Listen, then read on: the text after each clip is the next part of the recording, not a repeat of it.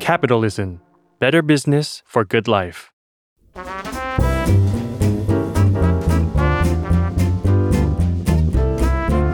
ปงนปตี ธุรกิจรอบครัว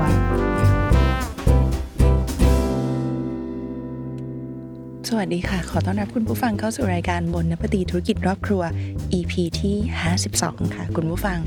รายการของเราก็เดินทางมาจนถึง EP นี้ EP ที่52 แน่นอนว่าเป็น EP ที่ สำคัญนะคะ แล้วก็มีความพิเศษต่ออพวกเราทีมงานทุกคน แล้วก็ต่อตัวเชลี่เองด้วยนะคะสำหรับรายการมูลนปฏิธุรกิจรอบครัว เพราะนั่นหมายความว่าเราได้อยู่กับคุณผู้ฟังมาทั้งหมด 1 ปีเต็มๆแล้วค่ะคุณผู้ฟัง เพราะฉะนั้นวันนี้ใน EP ที่ 52 ของรายการบนนปฏิธุรกิจรอบครัว เราก็เลยคิดว่าเราจะมาทำอะไรที่มันพิเศษไปจากเดิมสักนิดหน่อยนะคะ ปกติแล้วเนี่ยตัวลี่เองก็จะเอาเคส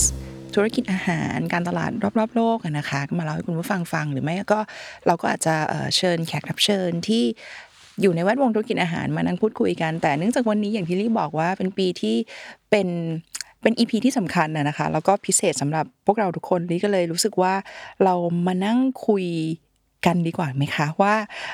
ในหนึ่งปีที่ผ่านมาของบนนปฏิธุรกิจรอบครัวเนี่ยมีอะไรบ้างมีเรื่องราวอะไรเกิดขึ้น หลังม่านหลังฉากหลังไมค์ตรงนี้บ้างที่คุณผู้ฟังอาจจะยังไม่ได้สัมผัสนะคะ เดี๋ยวเราก็จะมาถ่ายทอดให้คุณผู้ฟังฟังโดย เรื่องที่วันนี้ชิจะเล่าก็จะเป็นจริง ๆ มันเป็นเรื่องเล่าจากคำถามนะคะ ที่น้องๆทีมงานเขาก็ช่วยกัน list ขึ้นมาว่า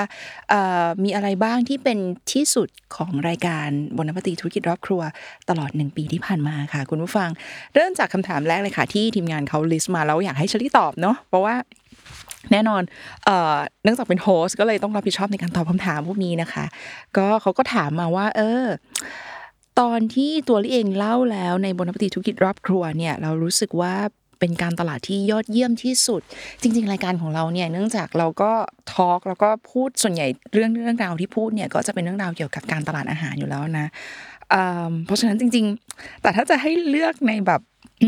เลือกเอ่อ EP ที่รู้สึกว่าการตลาดยอดยอดเยี่ยมที่สุดยากเหมือนกันนะคะ แต่ว่าถ้าให้ลี่ต้องเลือกลี่คิดว่าส่วนตัวลี่เองก็คงจะเลือก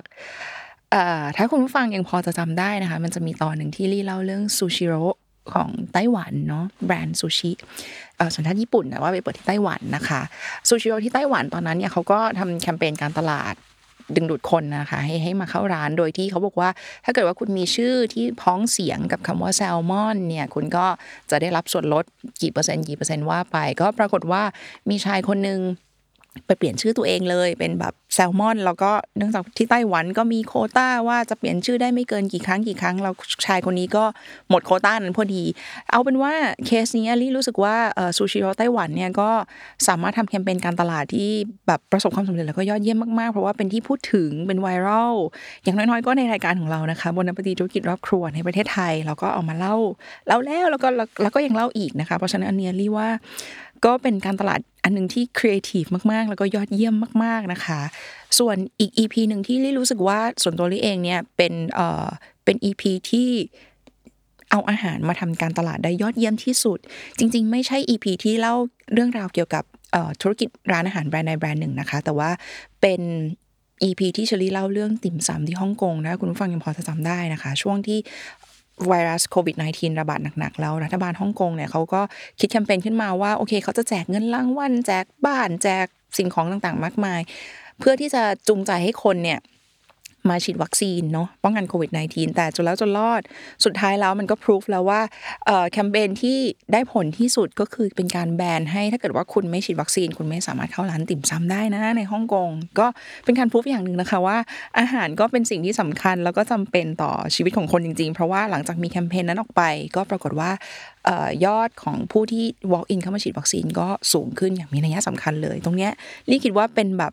แคมเปญการตลาดที่ยอดเยี่ยมที่สุดอีกอันหนึ่งค่ะสำหรับตัวลี่เองนะ ส่วนข้อ2น้องเขาก็บอกว่าไหนออยากให้ลี่ลองเลือก EP ที่รู้สึกว่าเล่าแล้ว เอาเรื่องราวมาเล่าแล้วเนี่ยเป็น EP ที่รักโลกที่สุด มีศีลธรรมที่สุด เป็นคนดีที่หนึ่งนะคะ อืม หลายหลายตอนที่เล่าหรือว่าหลายตอนที่สัมภาษณ์นะคะ ก็ทุกตอนที่สัมภาษณ์เลยดีกว่ารู้สึกว่าก็สัมภาษณ์ อืม ทุกธุรกิจที่มาสัมภาษณ์นี่ก็สึกเขาก็เป็นคนดีกันนะ แล้วก็เออรักโลกมีศิลธรรมอะไรจริง ๆ ก็ก็มีหลายตอนเลยแต่ว่าจริงๆ ให้ต้องเลือกจริง ๆ นะคุณผู้ฟังลี่ขอเลือกสองตอนนี้ค่ะ ตอนแรกก็คือตอนของเอ่อมิไรโชกุโดะนะคะถ้าคุณผู้ฟังพอจะจำได้ เป็นเรื่องราวเกี่ยวกับร้านอาหารในญี่ปุ่นที่สามารถให้คน ใครก็ได้เข้ามานั่งทานข้าวแล้วก็จ่ายค่าอาหารเนี่ยเป็นเงินก็ได้นะคะ หรือว่าถ้าเกิดว่าคุณไม่มีเงิน คุณก็สามารถ walk in เข้ามาทานอาหารได้ แล้วก็จ่ายเป็นเวลาแทน คุณก็จะทำงานเล็กๆ น้อยๆล้างจานจัดโต๊ะเตรียมอาหาร รับลูกค้าเอ่ออะไรก็ได้นะคะ ก็คือสามารถคือเหมือนกับจุดประสงค์ของร้านนี้เนี่ยเขารู้สึกว่าเขาทำร้านอาหารเพื่อที่อยากจะให้คนแบบ enjoy อาหารที่ดี enjoy อาหารที่อร่อย สนับสนุนความเท่าเทียมกันนะคะก็คือทุกคนถ้าเกิดคุณไม่มีเงินคุณก็มีเวลา ถึงแม้คุณไม่มีเงิน คุณก็สามารถ enjoy กับอาหารที่อร่อยอร่อยได้อะไรเงี้ยนะลี่ก็รู้สึกว่าอันเนี้ยก็เป็นร้านที่น่าประทับใจนะคะ ร้านหนึ่งส่วนอีกร้านหนึ่งขอเลือกอีกร้านหนึ่งค่ะ ที่รู้สึกว่าเป็นร้านที่เอ่อสำหรับตัวลี่เองก็เป็นร้านที่มีศีลธรรมดี เป็นคนดีที่หนึ่งนะคะชื่อร้าน Café Joyeux ค่ะ คุณฟังจำได้ไหมเป็นคาเฟ่ที่อยู่ที่ฝรั่งเศส ที่เขาจะว่าจ้างคนที่มี พัฒนาการทางสติปัญญาช้ากว่าคนอื่นนะคะ คือโดยส่วนตัวแล้วที่ลี่ได้มีโอกาสได้แบบผูกพันแล้วก็ใกล้ชิดกับคนที่เขาอาจจะมีพัฒนาการทางด้านสติปัญญาช้ากว่าคนอื่นเนี่ยตอนที่เล่าตอนนี้เองเนี่ยลี่เองก็มีความรู้สึกอินมาก ๆ กับตอนนี้ ตอนที่หยิบมาเล่าให้คุณผู้ฟังฟังนะคะ ก็ตอนที่ไปรีเสิร์ชข้อมูลเกี่ยวกับคาเฟ่เจอเยอะอันเนี้ยแล้วก็ ได้อ่านเรื่องราว แล้วก็ไปแบบค้นคว้าหาข้อมูลมา เพื่อที่จะมาเสนอน้องๆทีมงานเนาะแล้วก็เล่า ตัวเองก็ยังคิดอยู่เลยว่า เออ คืออินอะเป็นอีกตอนที่อินมาก เพราะว่า อืม รู้สึกว่านี่สิคือสิ่งที่โลกใบนี้ต้องการนะคะ ก็คือความที่แบบความความที่ทุกคนเนี่ยจะได้โอกาสที่เท่าเทียมกันในสังคมจริง ๆนะคะ ถึงแม้ว่าเขาจะเป็นคนที่แบบ มีพัฒนาการทางสติปัญญาช้ากว่าคนอื่น เป็นออทิสติกเป็นดาวน์ซินโดรม แต่ว่าร้านอาหารแห่งนี้เนี่ยก็ยังมองเห็นพวกเขา แล้วก็ให้โอกาสพวกเขาได้ทำงาน ให้โอกาสพวกเขาได้รู้สึกว่าตัวเองมีคุณค่า ตัวลี่เองก็เลยรู้สึกว่าถ้าเกิดว่าจะต้องเลือกว่าเอ่อใน EP ไหนก็ตามที่เราส่วนตัวเองเนี่ยรู้สึกว่าเป็น EP ที่รักโลกที่สุด เป็นคนดีที่หนึ่งก็ลี่คิดว่ายังไงเราก็จะต้องเมนชั่นหรือว่าพูดถึง EP นี้นะคะ อาจจะตัดอารมณ์นิดหน่อยก็เขาบอกว่าคำถามต่อไป อยากจะให้ลี่พูดถึงตอนที่รู้สึกว่าแบบได้เหรอที่สุดนะคะ ได้เหรอที่สุดส่วนตัวลี่ลี่ให้แมคโดนัลล์ที่รัสเซียค่ะคุณผู้ฟังถ้าคุณผู้ฟังจำได้ก็คือ ตอนนี้มีสงครามยูเครนรัสเซียก็หลาย ๆ กิจการเนอะหลาย ๆ กิจการอาหารเนี่ยก็ถอยหลังกลับ ประเทศไปนะคือปิดกิจการที่รัสเซียนั่นแหละปิดเลยปิดสาขาทั้งหมดนะคะหนึ่งในกิจการที่ปิดไปก็คือแมคโดนัลล์ที่รัสเซียนะคะแล้วก็ปรากฏว่ามีการซื้อขายกิจการกันเกิดขึ้นนะคะก็คือซื้อสิทธิ์ตรงนั้นที่จะทำแฮมเบอร์เกอร์ แล้วก็ทำร้านฟาสต์ฟู้ดแล้วก็สวมเลยแล้วก็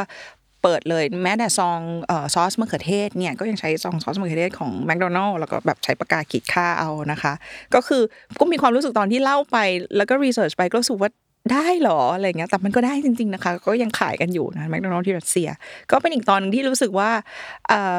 น่าสนใจดีแล้วก็สนุกนะคะ ก็ที่มาเล่าให้ฟังกันนะเนาะต่อมาก็จะเป็นคำถามที่น้องๆให้มาเกี่ยวกับ การสัมภาษณ์แล้วนะคะ การสัมภาษณ์ EP ที่ลี่สัมภาษณ์แขกรับเชิญ ทุกคนที่ผ่านมาเนี่ยก็ลี่ต้องบอกเลยว่าออตอนอย่างตอนที่ไปติดต่อแขกรับเชิญเนาะทำสคริปต์คำถาม เราจะต้องไปรีเสิร์ชว่าแขกรับเชิญแต่ละคนเนี่ยเขาเคยคุยกับใครมาบ้างเขาคุยอะไรกันมาแล้วบ้างนะเพื่อที่ว่าตอนที่เราถามเนี่ยเราจะได้ไม่ถาม ให้เขารู้สึกว่าอืมเอ๊ะคำถามที่เขาตอบไปแล้ว เออเราเราเราเราก็ต้องแบบ ไปทำกันบ้านมาอย่างเยอะค่ะ ก็ลี่จะบอกว่าตอนที่สัมภาษณ์แขกรับเชิญในรายการบนนปตีธุรกิจรอบครัวค่ะแล้วก็จะรู้สึกว่าทุกคนมีสตอรี่ที่น่าสนใจนะคะ แล้วก็อย่างที่ทุกคนทราบค่ะก็แต่ละคนที่เราเชิญมาก็ประสบความสำเร็จนะคะในในวงการธุรกิจอาหาร เพราะฉะนั้นเองน้องที่มงานก็บอกว่าอยากให้เชลิแชร์คำถามต่อไปนี้ที่น้องเขาอยากรู้แล้วก็สงสัยนะคะแล้วก็เชื่อว่าอาจจะแบบเป็นเรื่อง story สนุกๆที่คุณผู้ฟังอาจจะแบบอยากรู้ด้วยนะคะอย่างเช่น สัมภาษณ์ที่ยาวที่สุดคือ EP ไหนนะคะ อืมจริง ๆ ทุก EP ที่ออกไปเนี่ยเอ่อมันก็จะมีการตัดทอนบางส่วนบ้างนะเพื่อให้ความมันกระชับขึ้นเพื่อให้พอดแคสต์มันไม่ยาวจนเกินไป ให้มันแบบได้ใจความที่สุดนะคะ แต่ว่าถ้าเกิดว่าเป็นสัมภาษณ์ที่ยาวที่สุดในรายการ Bon Appétit ธุรกิจรอบครัวที่ลี่สัมภาษณ์คนมานะก็ต้องยกให้คุณคนนี้เลยค่ะ คุณแต่ง After Yum ค่ะ คุณผู้ฟัง คุณแต่ง After Yum เนี่ยเป็น EP ที่สัมภาษณ์นานที่สุดยาวที่สุดเวลาที่เราใช้ในห้องอัดนี้จริงๆนะคะ ในห้องเนี่ยตรงเนี้ยที่คุณแต่งมานั่งข้างๆลี่เนี่ย ประมาณถ้าลี่จำไม่ผิดประมาณสองชั่วโมงสองชั่วโมงนี่เป็นเวลาที่นานมากนะคุณผู้ฟัง นานมากๆคือคุยกันนาน non stop ไม่มีช่องว่างไม่มีแบบ ไม่มี dead air เลยอะสองชั่วโมงสองชั่วโมงที่คุณผู้ฟังอาจจะคิดว่ามันนานแล้ว แต่จริง ๆ มันนานกว่านั้นนะคะ เพราะว่าก่อนที่เราจะมานั่งคุยกันในห้องอัดสองชั่วโมงก็คือเราก็อยู่ข้างนอกเอ่อนอกห้องอัดนะนอกสตูดิโอแล้วก็นั่งคุยกันมาก่อน warm กันมาคุณแต่งก็เป็นคนน่ารักมาก คุยเก่งมาก friendly มาก อันนั้นเป็นเอ่อเทปที่คุณผู้ฟังเห็นนะเป็นครั้งแรกที่ตัวลี่เองก็เจอคุณแต่งคือไม่เคยเจอคุณแต่งมาก่อน วันนั้นเป็นวันแรกที่เจอกันนะคะ ก็ แต่ปรากฏว่าคุณแต่งเป็น friendly มากก็คุยกันนอกสตูดิโอประมาณ เกือบชั่วโมงค่ะหนึ่งชั่วโมง เข้ามาคุยกันอีกสองชั่วโมงในในสตูดิโอตรงนี้นะคะ แล้วก็โอเคแยกย้ายกันกลับบ้านระหว่างทางกลับบ้านคุณแต่งตอนนั้นเออยังไม่มีสาขาที่กรุงเทพเนอะคุณแต่งเขาก็ต้องกลับบ้านที่พัทยาตัวเองก็กลับบ้านที่กรุงเทพนี่แหละ คุณแต่งก็โทรมา ขอบคุณลี่ค่ะในระหว่างที่ขอบคุณก็คือคุยกันต่ออีกประมาณหนึ่งชั่วโมงเท่ากับวันนั้นลี่คุยกับคุณแต่งประมาณสี่ชั่วโมงนะคะคุณผู้ฟังก็ถือเป็นการสัมภาษณ์ที่ยาวที่สุดครั้งหนึ่งแต่ก็สนุกแล้วก็ enjoy มากๆเลยคุณแต่งคุณแต่งคุยเก่งมาก ต่อมาเขาบอกว่าอยากจะรู้เกี่ยวกับเรื่องเอ่อสัมภาษณ์ที่เซอร์ไพรส์ที่สุดโอเคสัมภาษณ์ที่เซอร์ไพรส์ที่สุดของลี่เนี่ยลี่เลือกมาสองตอนเนี่ยคุณผู้ฟัง ตอนแรกคือสัมภาษณ์ที่ลี่สัมภาษณ์พี่การนะคะ คุณการทองสมิธสัมภาษณ์คุณการทองสมิธที่ลี่บอกว่าเออเป็นสัมภาษณ์ที่เซอร์ไพรส์ที่สุดเนื่องมาจากว่าพี่การเนี่ยเป็นแขกรับเชิญคนแรกเลยนะคะ ของรายการ Bon Appétit ธุรกิจรอบครัวของเรา คุณฟังต้องลองคิดตามเชลี่นิดนึงว่าตอนนั้นน่ะรายการ Bon Appétit ธุรกิจรอบครัวของเรายังไม่เคย on air เลยแม้แต่ตอนเดียว คือทุกคนยังไม่รู้เลยว่ารายการนี้มันคืออะไรแบบ เอ๊ะ ช่วงนั้นถ้าลี่จำไม่ผิดรู้สึกจะเริ่มมีแบบแก๊ง call center แล้วนะคะ ก็คือเรียกคิดว่าเอ๊ะถ้าเกิดเราไปเชิญใครเข้ามาเขาจะคิดว่าเราเป็นแก๊ง call center หรือเปล่าอะไรเงี้ยนะคะ คือเขาไม่ไม่มีใครรู้เลยค่ะว่ารายการนี้คืออะไรรูปแบบรายการมันจะเป็นยังไง การสัมภาษณ์จะเป็นยังไงมูดแอนโทนจะเป็นยังไงอะไรเงี้ยนะคะ แต่ว่าลี่คือส่วนตัวเองลี่ก็รู้จักกับพี่การอยู่แล้วล่ะโอเค แต่ก็เราก็รู้สึกเกรงใจเหมือนเอ๊ะพี่การเขาจะเขาจะเขาจะมาไหมนะคะ เอ่อจำได้ตอนนั้นก็โทรไปหาพี่การ แล้วก็กำลังจะเล่าให้ฟังว่า concept รายการจะเป็นยังไงก็โทรไปก็เล่าว่าเออฮัลโหลสวัสดีนะคะพี่การ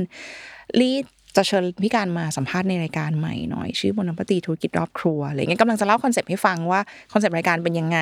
แต่ก็ยังไม่ทันจะเล่าพี่การก็บอกว่าเชอรี่ดูคิวเลยอะไรเลยก็คือแบบ เซอร์ไพรส์หนึ่งก็คือรับปากเลยว่าว่าโอเคมาเลยนะคะ อันนี้ก็เป็นเซอร์ไพรส์แล้วก็ถ้าคุณฟังพอจำได้ EP นั้นเป็น EP ที่รู้สึกว่าน่าประทับใจมากๆ EP หนึ่งเพราะว่า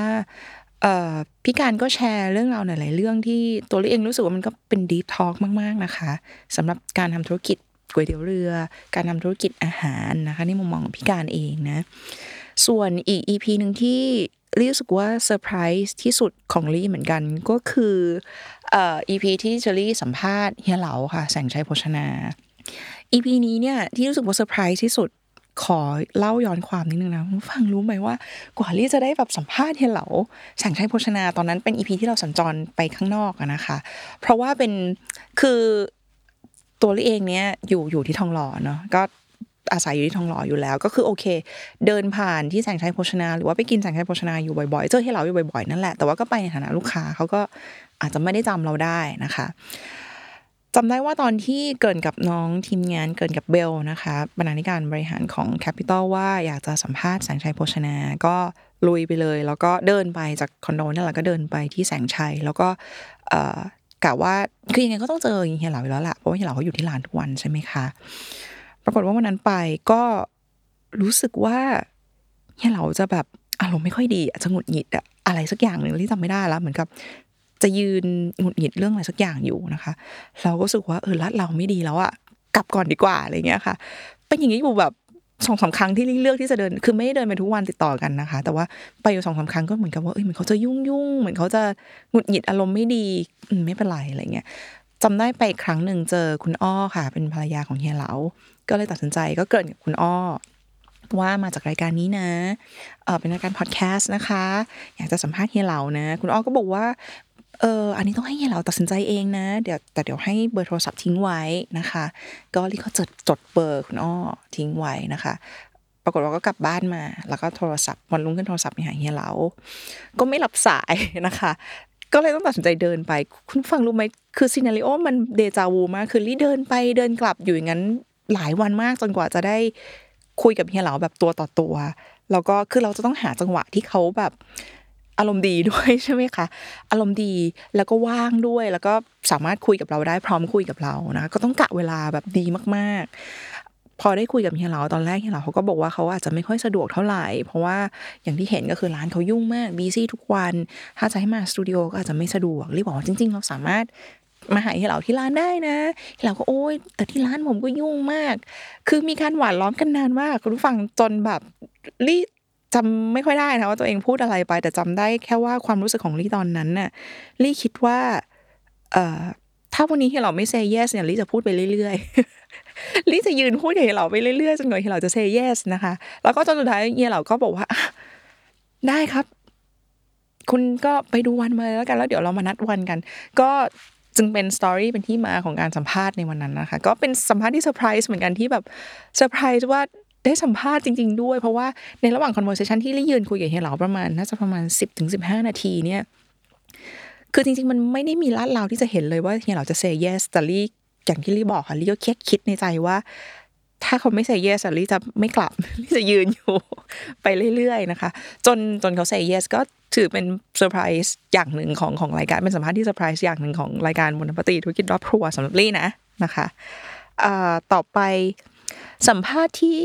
อิ่มที่สุด สัมภาษณ์ที่อิ่มที่สุดลี่ให้พี่เกษมจาก Copper Buffet ค่ะคุณผู้ฟัง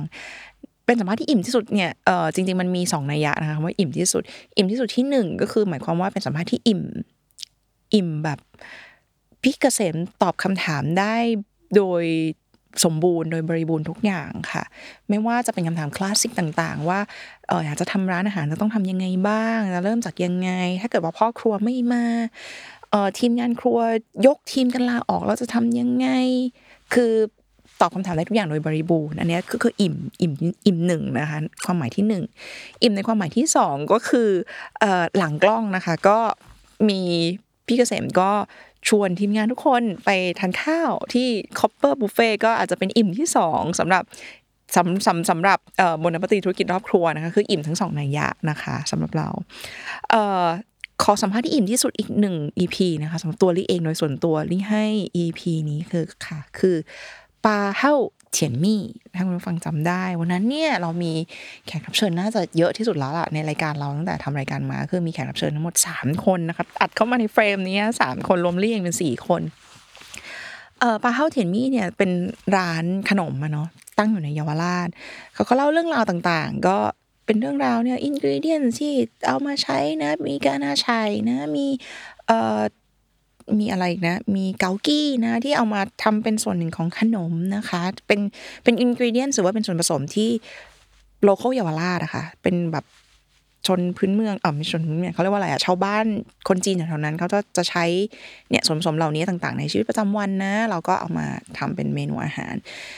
ที่ลี่รู้สึกว่าเป็นเป็น EP สัมภาษณ์แล้วอิ่มอิ่มที่สุดอิ่มเอมที่สุดในใจลี่เนี่ยเพราะว่าตัวลี่เอง background ของลี่เองนะคะตอนเด็กลี่ก็อยู่ที่เยาวราชมาก่อนมีบ้านอาอี๊อยู่ที่เยาวราชเติบโตมาในซอยแปลงนามที่เยาวราชถัดจากซอยเท็กซัสที่เอ่อปาเฮ่าเถียนมี่เขาตั้งอยู่นะคะลี่ก็เลยรู้สึกว่าทุกอย่างที่ลี่ถามคำถามเข้าไป หรือทุกอย่างที่เขาพยายามจะเล่าบอกเล่าเรื่องราวมาที่ตัวลี่เองเนี่ยเออส่วนตัวลี่รู้สึกมันก็เป็น EP ที่ fulfill ตัวลี่เหมือนกัน เพราะว่าเราเหมือนกับเรา เราอินกับชุมชนนั้นอยู่แล้ว คือชุมชนเยาวราชเพราะเราเกิดแล้วก็โตที่นั่นอะไรเงี้ยนะคะ ก็รู้สึกเป็น EP ที่ที่อิ่มเอมที่สุด EP หนึ่งในส่วนตัวลี่นะจำได้เลยว่า ตอนที่สัมภาษณ์ปาเฮ่าเถียนมี่ทั้งแขกรับเชิญทั้งสามคนเสร็จส่งแขกกลับไปเรียบร้อยเอ่อตอนที่เดินออกจากสตูดิโอลงลิฟต์ไปข้างล่างเนี่ยลี่ลงลิฟต์ไปพร้อมกับเบลจิรเดชนะคะ ก็คือบอกบ บรรณาธิการของ Capitalลี่ก็ยังถามเบลอยู่ในคำถามที่แบบ ลี่ก็มานั่งคิดว่าเบลเขาน่าจะรู้สึกว่าลี่เป็นคนประหลาดมาก เพราะตอนนั้นลี่ก็ถามเบลว่าแบบเบลเบลเชื่อใน destiny ไหมอะไรเงี้ยเบลเขาก็ทำหน้างงๆว่า destiny ที่แปลว่าพรหมลิขิตนะครับลี่ก็บอกใช่ใช่คือในความหมายของลี่ตอนนั้นนะคือลี่รู้สึกว่าแบบเชื่อไหมว่าแบบตัวลี่เองที่เกิดและโตที่เยาวราชวันหนึ่งจะต้องมานั่งสัมภาษณ์คนที่ทำกิจการที่อยู่ในเยาวราช แล้วก็แบบ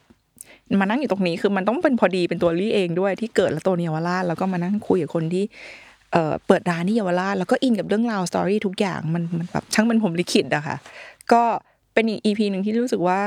ส่วนตัวลี่ก็รู้สึกว่าอันนี้เป็น EP ที่อิ่มเอมที่สุด EP หนึ่งสำหรับตัวลี่เองนะนะคะ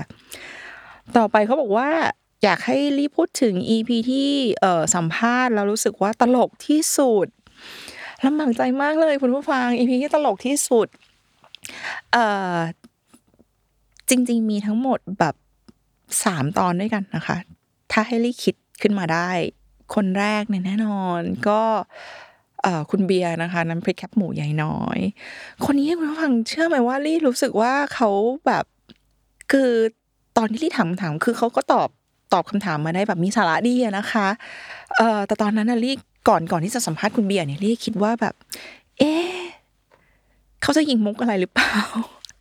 คือสัมภาษณ์ไปลี่ก็คิดไปเขาจะยิงมุกอะไรไหมแล้วเราจะตามทันไหมอะไรอย่างเงี้ยนะคะ แต่ว่าก็ก็ก็ไม่นะคะ ก็เอ่อคุยกันแบบเชิงธุรกิจอย่างเดียว แล้วก็เป็นแต่แต่รู้สึกได้เลยว่าคุณเบียร์เป็นคนอารมณ์ดี แล้วก็ตลกมีความเฮฮาในบรรยากาศตลอดนะนะคะ ส่วนคนที่สองแน่นอนก็คือออคุณอิดนะคะเฟรดดี้เคอรีคุณอิดเฟรดดี้เคอรีเนี่ยมีหลายหลายจังหวะที่ตอนคุยกันลี่รู้สึกว่าฮะ ใช่ใช่เหรอ รู้สึกเป็น EP ที่รู้สึกมีคนจะมีคนแซวว่าแบบเอ้ยเชอรี่กับคุณเอินนี่หัวเราะไปครึ่งตอนแล้วขึ้นครึ่ง EP แล้วนะคะ ก็เป็น EP ที่ตลกที่สุด EP หนึ่งนะคะ อีกตอนตอนสุดท้ายก็คือ Molto ค่ะนะคะ คุณซีน Molto ก็ตอนนั้นที่สัมภาษณ์ลี่ก็รู้สึกว่าโบ๊ะบ๊ะตลอดเลยอะคนเนี้ยคืออารมณ์ดีแล้วก็โบ๊ะบ๊ะตลอดนะคะ แต่ก็ก็ ในเรื่องราวที่เขาเล่าเรื่องราวธุรกิจถ้าคุณผู้ฟังได้ฟังก็น่าจะได้เห็นแล้วว่าอู้เป็นคนที่สู้มากๆคนหนึ่งเหมือนกันนะคะ ต่อไปเขาบอกว่าอยากให้ใช้พูดถึงสัมภาษณ์ที่ตื่นเต้นที่สุด คุณผู้ฟังอยากเดาไหมว่าใคร ที่เคยสัมภาษณ์แล้วตื่นเต้นที่สุด จริง ๆก็น่าจะเดาไม่ยากนะคะความตื่นเต้นของการสัมภาษณ์คนเนี่ยจริง ๆ ทุก EP คุณผู้ฟังเชื่อมาหรือยังตื่นเต้นอยู่ทุก EP นะที่มานั่งตรงนี้แล้วก็สัมภาษณ์แขกรับเชิญ เพราะว่าเราอยากจะให้บทสนทนามันออกมาแบบดีที่สุดอะค่ะคำว่าดีที่สุดโอเคมันอาจจะ abstract มากๆ อยากจะให้บทสนทนามันออกมาแบบ คุณผู้ฟังได้ประโยชน์ที่สุด แล้วก็ feel good ที่สุดรู้สึกดีที่สุดเงี้ยอะไรประมาณเนี้ยนะคะ สัมภาษณ์ที่ตื่นเต้นที่สุด แต่ถ้าจะให้ยกตัวอย่างมาไม่ใช่ยกตัวอย่างสิให้เลือกเนี่ยเออ บางโตค่ะคุณฟังก็คือบางโตบางตาลนะคะ พี่โตพี่ตาลคุณโตคุณตาล ที่ตื่นเต้นที่สุด เพราะว่าเราฟังเพลงเขามาตั้งแต่เด็กๆเนาะเราเห็นเขาในจอเราซื้อเทปของเขา เราเห็นเขาในรายการฮัลโหลวันหยุดอะไรเงี้ยตั้งแต่เด็ก ๆนะคะ เราก็ ตื่นเต้นอะตอนติดต่อไปเนี่ยเอ่อตอนที่ลี่ติดต่อไปจริง ๆ แขกรับเชิญทุกคนเนี่ยตอนที่ติดต่อไปลี่ได้คุยกับเจ้าตัวเองก่อนในโทรศัพท์นะคะก่อนที่จะมาเจอหน้ากันยกเว้นบางตัวบางตาลี่ไม่เคยได้คุย เพราะว่าลี่คุยกับเอ่อเลขาของบางตัวบางตาลนะคะ ก็แต่ไม่ใช่คุณคิงนะคะ ก็คุยกับเลขาของบางตัวบางตาลก่อน เอ่อไม่ใช่เลขาแล้วผู้ช่วยผู้ช่วยบางตัวบางตาลนะคะ เพราะฉะนั้นวันที่สัมภาษณ์กับบางตัวบางตาลเนี่ยเป็น วันแรกที่เราได้เจอกันนะคะ ตื่นเต้นมาก แล้วก็รู้สึกว่าโอ้ยมีความเป็นแบบเขาจะมีความเป็น rock star หรือแบบเป็นซูเปอร์สตาร์มาก่อนอะไรเงี้ยนะคะ ก็ตื่นเต้น รู้สึกว่าจะเข้มไหมเออเราจะถามคำถามอะไรที่มันแบบ เอ๊จะฟังดูไม่เข้าท่าหรือเปล่าอะไรเงี้ยนะคะ ตื่นเต้นตื่นเต้นมาก ๆ ตื่นเต้นมาก ๆ มาก ๆ มาก ๆ ค่ะ ในวันนั้นนะคะ แต่ก็อย่างที่เห็นก็ลี่คิดว่ามันก็ออกมาได้น่าจะดีนะน่าจะโอเคนะคะคำถามสุดท้ายแล้ว เขาบอกว่าอยากให้ลี่พูดถึงสัมภาษณ์ที่ตัวลี่เองรู้สึกว่าสัมภาษณ์แล้วอินสปายที่สุดนะคะ หรือว่ารู้สึกว่ามันแบบส่งแรงบันดาลใจได้มากที่สุด อันนี้ลี่ขอเลือกเป็นตอนที่ลี่สัมภาษณ์พี่ปลาไอเบอรี่นะคะ พี่ปลาไอเบอรี่เนี่ย ส่วนตัวลี่เองกับพี่ปลาเนี่ยอยากจะบอกคุณผู้ฟังว่าจริง ๆ เราก่อนที่ลี่จะมานั่งสัมภาษณ์พี่ปลาในในในรายการนะ จริงๆเราไม่เคยน่าจะไม่ไม่เคยเจอตัวจริงกันมาก่อน แต่ว่ารู้จักกันผ่านสื่อต่างๆลี่รู้จักพี่ปลาพี่จาพี่ปลาก็รู้จักกับลี่นานแล้วนะคะ ก็แต่ว่าไม่เคยเจอตัวจริงกันนะคะ วันนั้นก็เป็นครั้งแรกที่ได้เจอตัวเป็นๆกันก็เอ่อหลังจากที่ได้คุยได้สัมภาษณ์ในวันนั้น ถ้าคุณฟังได้ได้ recall แล้วก็ recap นะคะ กลับไปฟังก็ จะได้เห็นว่าลี่รู้สึกว่า เอ่อพี่ปลาเป็นคนที่ให้เครดิตคนอื่นสูงมาก ๆ แล้วก็เป็นคนที่ humble มากๆนะคะ ตอนที่สัมภาษณ์ แล้วก็ตัวตนจริงๆ แกด้วย รู้สึกว่าเป็นคนที่ humble มาก สิ่งที่ inspire ลี่ที่สุดเรื่องหนึ่งเนี่ย น่าจะเป็นความที่ที่จำได้เลยตอนที่สัมภาษณ์พี่ปลาเนี่ยคำถามในท้ายๆที่เรียสัมภาษณ์พี่ปลาที่ถามพี่ปลาถึงบทบาทของความเป็นแม่ แล้วก็การเป็น นักธุรกิจหญิงนะคะ ก็คือการเป็นเจ้าของกิจการร้านอาหาร ในเครือไอเบอรี่หลายๆโอ้ยหลายแบรนด์หลายสาขาอะไรเงี้ยนะคะว่าพี่ปลาทำยังไงบ้างแบ่งเวลายังไงนะคะ อาจจะมีความตรงนี้บางอันที่รู้สึกว่าเราก็ลิงก์กันอยู่นะคือเป็นความมีความเป็นแม่ด้วยเนาะแล้วก็เอ่อทำงานหลาย ๆ อย่างเหมือนกันอะไรเงี้ยนะคะ ก็เลยตอนที่พี่ปลาตอบมาเนี่ยยังจำได้เลยรู้สึกว่า แววตาพี่ปลาตอนก่อนที่จะคุยเรื่องออบทบาทของความเป็นแม่เนี่ยเราคุยกันเรื่องเรื่องร้านอาหารเนาะเรื่องการทำธุรกิจทำยังไงบ้างเป็นยังไงบ้าง ก็ตอบเล่าแบบสนุกสนาน แต่ตอนที่เล่าถึงเรื่องแบบบทบาทของการเป็นแม่ แล้วก็การเป็นคนธรรมดาคนหนึ่งอะค่ะที่จะต้องดูแลลูกสาว แล้วก็ดูแลกิจการทำงานไปด้วยเนี่ยรู้สึกว่าแววตาพี่ปลาแบบเปลี่ยนไปเลย คือเป็นคนที่มีความสุขแล้วก็แฮปปี้อะค่ะ อันนี้เป็น เป็นอินสปิเรชันอย่างหนึ่งของตัวลี่เองเลยอะที่ลี่รู้สึกว่า อืม จริง ๆ เราก็สามารถแบบมีความสุขได้ แล้วก็ทำงานหลาย ๆ อย่างได้ไปพร้อม ๆ กันนะคะ แล้วก็เอ่ออย่างมีความสุขดูแลทุกคนรอบๆตัวไปด้วยได้ในเวลาเดียวกันนะคะ อันนี้ก็น่าจะเป็นสัมภาษณ์ที่ inspire ที่สุดสำหรับตัวลี่เองนะคะ แล้วก็ไม่แน่ใจว่าอาจจะตรงใจกับคุณผู้ฟังหรือเปล่านะคะ ยังไงก็สามารถแชร์ความคิดเห็นกันเข้ามาได้นะคะ อยากจะฟังความคิดเห็นของคุณผู้ฟังทุกคนเหมือนกันว่า มีสัมภาษณ์ไหนบ้างที่คุณผู้ฟังรู้สึกประทับใจที่สุด inspire ที่สุดคิดถึงที่สุดหรือว่าอาจจะอยากฟังซ้ำอีก อยากให้คุยกับใครเพิ่มอีกไหมอะไรเงี้ยนะคะ สามารถส่งความคิดเห็นของคุณเข้ามาได้ หรือว่าจะคอมเมนต์ก็ได้นะคะ ยังอยากฟังฟีดแบ็ของทุกคนอยู่เสมอเลยค่ะ ก็บนนปตีธุรกิจรอบครัว เราเดินทางมากันครบหนึ่งปีเต็มแล้วค่ะ คุณผู้ฟังไม่น่าเชื่อเลย ตัวเองก็ยังแบบยิกเนื้อตัวเองอยู่นะคะ ว่านี่เราจัดรายการรายการนี้มาหนึ่งปี เป็นหนึ่งปีที่ลี่คิดว่าเป็นหนึ่งปีที่มีความสุข แล้วก็เราค้นพบเรียนรู้อะไรใหม่ ๆ ได้พูดคุยกับคนใหม่ ๆ ได้เรียนรู้เรื่องราวใหม่ ๆ อยู่เสมอนะคะ แล้วก็หวังว่า เรื่องราวต่างๆ เหล่านี้จะเป็นประโยชน์กับคุณผู้ฟังนะคะ แล้วก็หวังว่าเราจะเรียนรู้ทุกสิ่งทุกอย่างนี้ไปพร้อม ๆ กันนะคะ คุณผู้ฟัง สุดท้ายนี้ก็อยากจะขอบคุณคุณผู้ฟังนะคะที่ ร่วมเดินทางมากับเราพวกเราทุกคนในในในในรายการนะคะ ก็ขอขอบคุณทุกคนทุกกำลังใจ ทุกคอมเมนต์ทุกข้อความ ทุกยอดวิว ทุกยอดไลค์ทุกยอดที่เข้าไปกดฟังเลยค่ะ ก็อยากจะบอกว่ามันแบบมันมีความหมายมันมีนิ่งฟุ้งมากคุณผู้ฟัง